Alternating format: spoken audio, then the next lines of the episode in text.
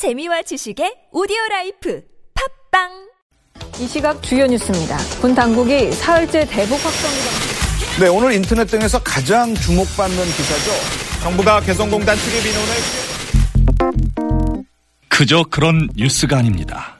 우리 사회를 바라보는 색다른 시선. 안녕하세요. 색다른 시선 김종배입니다. 진심을 담아 최선을 다하겠습니다.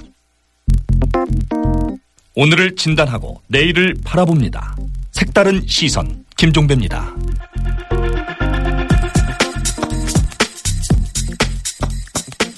네, 헌법재판소의 합헌 결정에도 불구하고 김영란법을 놓고 이런저런 논란이 계속되고 있습니다. 근데 하나가 더 추가되고 있습니다. 국민의당의 안철수 의원이 이해충돌 방지 조항이 포함된 김영란법 개정안을 발의를 했는데 이 더불어민주당 김기식 전 의원이 이건 3년 전 정부가 제출한 법안을 그대로 베낀 것이다. 이렇게 정면으로 비판을 하고 나선 것입니다. 자, 어떤 이유 때문에 이렇게 정면 비판을 하고 나섰는지 당사자인 김기식 전 의원 연결해서 직접 들어보겠습니다. 김기식 전 의원은 19대 국회에서 정무위원회 야당 간사를 맡아서 김영란법 처리를 주도했던 그런 인물이죠. 자, 연결합니다. 여보세요. 네, 안녕하십니까. 예, 안녕하세요. 오랜만입니다. 자, 네, 일단, 오랜만입니다. 예, 우리 이해, 애청자 여러분들이 이해를 돕기 위해서 설명 좀 부탁드릴게요. 안철수 의원이 발의한 이해 충돌 방지 조항이 포함된 개정안 내용이 어떤 겁니까? 예, 그 지난 3년 전에 네. 정부가 그 김영란법을 어, 국회에 제출했던 내용을 그대로 이제 그, 그 적용해서 그대로 네. 베껴서 이제 이제 법안을 제출했는데요. 네. 이 충돌 방지 부분은 어, 여러 가지가 있습니다. 예. 공직자들이 에, 친인척이 직무 관련된 어, 기관의 임직원으로 어, 이 재직 중일 경우에 예. 재척 회피 제도를 한다든지 예. 어, 고위공직자들이 어, 가족의 예, 채용을 제한한다든지 예. 또 예, 고- 공직자들의 경우에 있어서 자신의 이해관계가 있는 직무를로부터 어, 음. 회피하거나 네. 혹은 어, 그런 어, 기관과의 거래를 제한한다든지 하- 같은 이런 예. 다양한 이해 충돌 방지 장치를 담고 있는데요. 예. 어, 지난 19대 국회에서 이 부분에 대해서 심도 깊게 논의를 했습니, 했습니다. 예, 예. 아, 그래서 이제 고위공직자, 국회의원 등의 어떤 어, 친인척의 예, 채용이라든가 이런 부분들을 제한하는 부분에 대해서는 다 합의를 했습니다만, 예. 아, 다만 이 공직자들의 어떤 친인척, 가촌인의 친인척이 어, 이 직무 범위에 관련된 기관에 재직할 경우에 음. 재척 회피하는 제도는 예. 현실적으로 가능하지 않을 뿐만 아니라 아, 직업 선택의 자유 등을 침해할 위헌 소지가 크다는 점에서 예. 어, 여야 의원들이나 전문가들이 다 아, 현행 그, 제출된 법안으로는 처리할 수 없다라고 하는 점에 결론을 일치했는데 근데 문제는 그럴 경우에 예, 예. 어떻게 이 대안을 만들 거냐에 음, 대해서 음. 어, 의견 일치를 보지 못하면서 예. 어, 그럼 그것 때문에 금, 김영법 전체를 어, 처리하지 않을 거냐라고 하는 점에서는 우리 네. 국민들께서 이 떡값 검사라든가 음. 스폰서 검사 등등에 대한 이런 이 금품 수수에 대해서 예. 대가성 여부와 상관없이 음. 어, 처벌할 수 있는 조항을 빨리 처리해라라고 하는 요구가 있었기 때문에 예. 어, 부정청탁과 금품 수수 금지와 관련된 부분을 먼저 입법하고 음. 어, 이해충돌 방지 부분은 보류시켜 놓은 상태에서 지금 계속 아직 예. 입법이 되고 있지 않은 그런 좀 상태입니다. 이해를 돕기 위해서 제가 예를 들어서 한번 질문을 드려보겠는데요. 그러니까 판사 같은 경우 예를 들어서 어떤 판 그러니까 그 재판 당사자 원고가 되든 피고가 되든 이 그 재판 당사자가 판사하고 뭐 특수 관계인이 있다면 그 해당 그 재판을 맡아서는 안 된다. 뭐 제, 그러니까 재척 사유가 된다, 기피 사유가 된다 이런 얘기 많이 하지 않습니까? 네, 그렇습니다. 그렇게 비슷하게 고위 공직자에 대해서도 그에 준하는 어떤 처리가 필요하다. 이게 이제 이해 충돌 방지 조항이라는 거죠. 네, 그러니까 지금 김영란 어, 전 권익위원장은 평생을 법관으로 지냈고 또 대법관까지 지내신 분인데요. 예, 예. 그러다 보니까 이제 법원이나 검찰에서의 질적 회피 제도가 현재도 운영되고 있는데 네. 그것을 이제 단순히 이제 전 공직자들에게 확장하는 방식으로 이 법을 만들었습니다. 근데 그것은 예. 이 판검사들의 업무와 예. 이그 정부 부처의 어떤 포괄적인 업무 수행자의 차이를 이해하지 못한 데서 나온 얘기다. 다시 말해서 음. 예. 그러니까 판사나 검사는 개별적이고 구체적인 사건을 다루니까 예. 그 피고나 원고가 되는 사람들과 친인척 관계에 있으면 형사 1부에서 형사 2부로 사건을 넘긴다 하더라도 네네. 재판의 공정성에 아무런 문제가 없는 거죠. 네네. 그러나 예를 들어서 정부 부처의 과장급 이상의 어, 공직자들의 경우에는 예. 매우 포괄적인 업무를 담당합니다. 예를 들면 저희 음. 정무위원회 소관이었던 금융위원회에 금융정책국장이 있다고 하면 예. 이 사람이 예를 들어서 금융회사의 어떤 어, 지배구조법을 어, 제정한다든지 네. 혹은 그, 이 소위 어, 은행이나 증권사들의 어떤 자, 자산 건전성과 관련된 어떤 법을 처리하려고 하, 게 되면 예. 그 은행이나 증권사단 이런 이제 금융기관들의 임직원들의 어떤 이 성과 보수와 아주 직접적으로 연관되는 예, 예. 어, 영향을 주게 되거든요. 네네. 그렇게 근데 이제 4천 이내의 범주에 있는 사람이 이해 관계가 있는 기관의 임 직원 네. 임원뿐만 아니라 직원으로 재직하더라도 예. 재척 회피해야 된다 그러면 음. 금융정책국장의 4천 이내 친인척이 은행이나 보험사나 증권사나 카드사나 자산운용사에 재직하고만 있어도 네. 금융정책국장이 업무를 못하고 다른 국장이 해야 되거나 음. 아니면 그분들이 그 직장에서 그만둬야 되는 이런 도저히 음. 현실에서 할 수 없는 일들이 벌어지게 되는 거죠. 알겠습니다. 무슨 갑자기 무슨 말씀인지 예. 예 담당하는 업무를 음. 갑자기 중도 서민 과장 보고 하라고 할 수는 없지 않겠습니까? 예, 무슨 말씀인지는 점에서 알겠는데요. 네네. 거꾸로 이렇게 뭐 아마 그 제기하실 분들도 계실 것 같아요. 팔이 안으로 굽는 것 아니냐. 만약에 그 사촌인의 친인척이 만약에 그런 그 관련 뭐 기관이든 업체든 만약에 이런 데 있다고 한다면 그 고위 공직자한테 청탁 넣기가 더 쉬워지지 않겠느냐 이런 우려도 충분히 나올 수 있잖아요.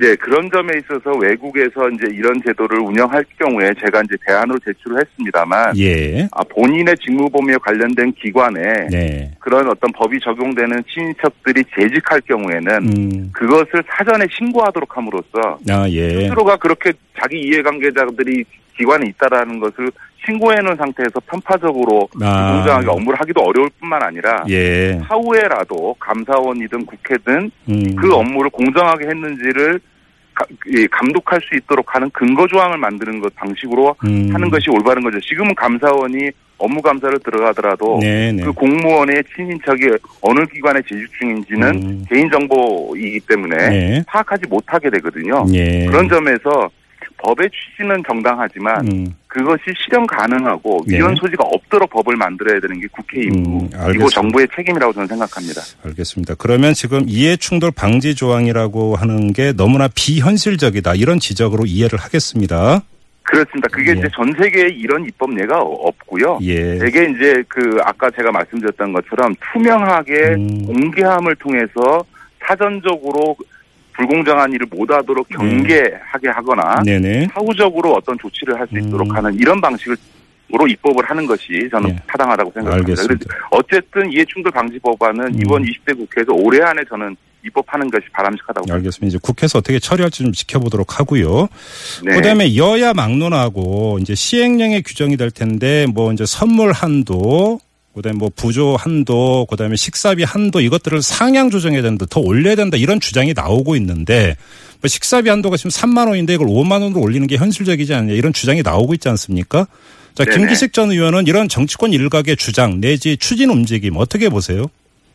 예, 물론 이제 지난 19대 정무위에서도 법을 제정한 다음에 네. 시행령에 위임된 이제 허용되는 식사와 어, 선물의 가액 기준을 어떻게 할 거냐에 대한 공청회를 했었습니다. 네. 그 공청회 과정에서 대체로는 조금 현재보다는 조금 높여서 기준을 정해가지고 이 제도가 조금 워낙 강력한 제도이기 때문에 네. 연착륙하는 방향으로 가는 게 좋겠다라는 게 다수 의견이긴 했, 습니다 예. 그러나 그것은 어쨌든 정부에게 위임된 것이기 때문에 네. 정부가 책임 있게 결정할 문제라고 생각합니다. 음, 다만 네. 최근에 가장 많이 논란이 되는 게 현재 기준으로는 한우갈비 세트나 굴비 세트는 선물이 불가능하다 이런 이야기를 자꾸 얘기하는 것은 예, 예. 저는 국민 정서에 반할 뿐만 아니라 오히려 국민들을 분노하게 하는 거다.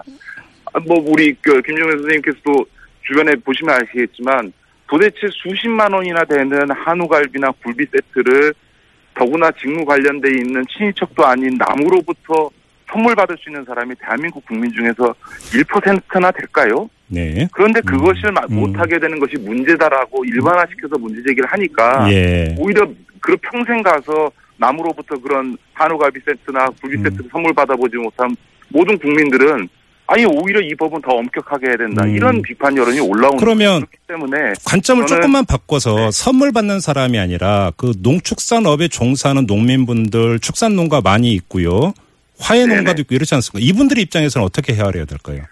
네, 그게 아마 일시적으로 저는 충격이 있을 수 있다고 생각합니다. 아마 예. 이 법이 시행되면 그런 한우라든가 이제 고급 그 수산물들의 유통 구조가 아마 아, 바뀔 수 있다고 생각하고요. 또 예. 그런 이제 선물을 주고받는 사람이 아니라 그런 농수 어, 농수산 축산 업계에 계신 분들의 어려움 때문에 음. 예. 그 기준을 조금 더 상향 조정하자 이런 얘기들이 나오는 것 같은데요. 예. 서로 일각에서 나오고 있는 뭐 3만 원, 5만 원, 5만 원, 10만 원으로 한다 한들 네. 어, 하- 어차피 한우갈비 세트나 수십만 원짜리 굴비 세트는 불가능한 거거든요. 예, 예. 그렇기 때문에 저는 이전과 관련해서는 음. 국민 여론 속에서 국민적 동의에 에 기반해서 예. 어, 권익위가 결정할 문제다 이렇게 생각을 합니다. 알, 알겠습니다. 짧게 하나만 더 여쭙게요. 지금 일부는 네. 좀 그러니까 잘못 전달이 된 것 같은데 김명란법 적용 대상에서 국회의원들은 쏙 빠져나갔다 이런 식으로 좀 잘못 알려진 부분이 있지만 그건 아니라는 뭐 설명은 여러 차례 있었고요. 이제 문제가 되는 게 부정 청탁의 사례 중에 하나로 어, 국회의원을 포함한 선출직 공직자가 공익 목적으로 제3자의 고충 및 민원 전달을 하는 행위는 부정청탁에 포함되지 않는다. 이 조항을 놓고 이제 어떻게 볼 것이냐라는 이야기가 있었는데 이 그 법안이 제정되는 단계에서는 이 부분에 대해서는 어떤 이야기가 있었던 겁니까? 예, 일단 저, 분- 말씀드린 것은 뭐 금품 수수뿐만 아니라 부정청탁까지 국회의원을 이 예외로 빠졌다라는 것은 전혀 사실이 예, 아니다. 예. 국회의원은 이 법의 모든 조항에 걸쳐서 다 엄격하게 제- 어, 적용을 받도록 되어 있고요. 예. 말씀하셨던 어, 공익적인 목적 하에서의 제3자의 고충민원 전달이라는 것도 예.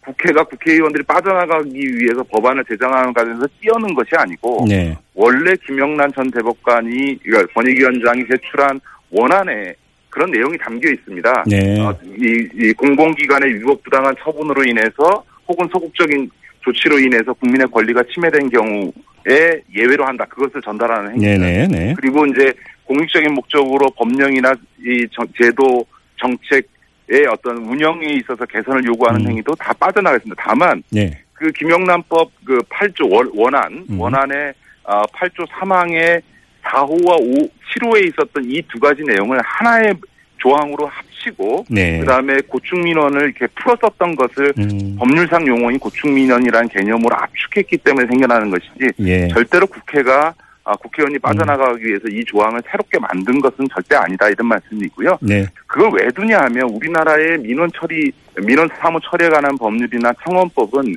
국민들의 그런 고충 민원을 전달하는 행위를 다 문서로 하도록 되어 있습니다. 예, 예. 예. 그런데 국민들은 문서든 구두든 자유롭게 자신들이 느끼는 억울한 일에 대해서 국회가 됐든 행정부가 됐든 가서 말을 할 자유가 있어야 되지 않습니까? 예, 예, 예. 그래서 이 부정청탁을 금지한다 그러면서 국민의 권리, 국민의 표현의 자유를 제한하는 일은 있어서는 안 되기 때문에 음흠. 이것은 국, 국회의원을 빼, 빠져나가기 위해서 한 것이 아니고 네. 국민들이 어떤 목소리든 자유롭게 전달하는 권리가 침해되지 않도록 하기 위해서 음. 그 조항을 만든 것이지 예. 국회의원이 빠져나가기 위해서 된 것도 아니고 그 제3자의 어떤 고충 민원을 전달하는 행위는 국회의원만이 아니고요. 네. 행정부처에서도 똑같이 다 그것은 예외적으로 알겠습니다. 합법적으로 음. 인정되고 있는 것입니다. 알겠습니다. 자, 김영란법을 둘러싼 몇 가지 논란에 대해서 이 제정을 주도했던 김기식 전 의원을 통해서 직접 이야기 들어보는 시간이었습니다. 자, 말씀 잘 들었습니다. 네, 고맙습니다. 네, 지금까지 더불어민주당의 김기식 전 의원이었습니다. 자, 지금 시각 7시 19분 47초 지나고